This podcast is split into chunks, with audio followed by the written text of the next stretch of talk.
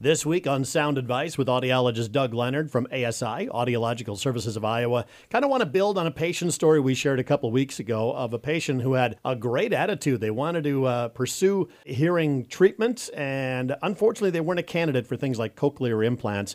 But that's where they kind of went back to the drawing board. And Doug, you helped this patient find other avenues to improve their hearing hearing aids are not a cure all, and sometimes they need a little help, and that's what we want to talk about this week. Yeah, especially depending on the patient's degree of hearing loss, that's true, and also what types of situations they need help in. And so this patient, you know, she was disappointed that she wasn't able to get a cochlear implant, but she's also, she didn't quit. She didn't give up there.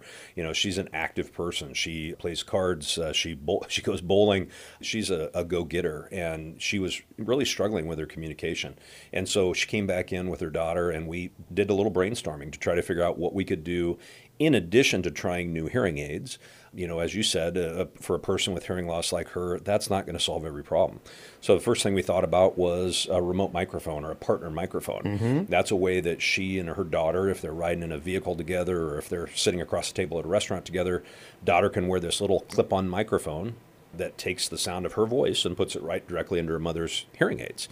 That's a great way for her mom to be able to hear in a noisy environment because even with the best hearing aids in the world, with her degree of loss, just wasn't going to happen. So that's something that she can use. She also can use that when she goes and plays cards, plays cards at the golf course with some lady friends of hers, yep. and sits around the table. She'll be able to take that microphone, set it at the other end of the table, and hear you know hear those bids in her card game or hear hear what the the stories they're sharing. Another thing that was really important for her was to, to be able to hear the television. She uh, is a recent widow, and so she spends a fair amount of time by herself at her home and doesn't hear the television very well. And so we got her a television TV connector, is this particular brand, but it's a device that she could plug into her television, and the sound from the TV streams directly into the hearing aids. So essentially, the hearing aids become headphones. You know, these are all pretty common, pretty normal technologies but unfortunately, people aren't always willing to seek out extra equipment. Yeah, they think the hearing aids should just automatically do it by themselves. And sometimes your hearing loss gets to a point it just doesn't. Or if you need to make adjustments, you can uh, go to a smartphone app and things like that. There's lots of things available. There is. And, you know, for example, going back to that partner microphone thing with her, you know, I've had patients that say, oh, I don't want to use, I don't want to have to give that to my husband and have him wear it. I don't want to, you know, I mean, you could even use a partner microphone if you went to church. You know, you could give your minister the partner microphone eh, or set it on the podium or the pulpit. You know, I mean, you have to be willing to step outside your comfort zone a little bit, especially with more severe degrees of loss. This isn't for people with mild to moderate hearing loss.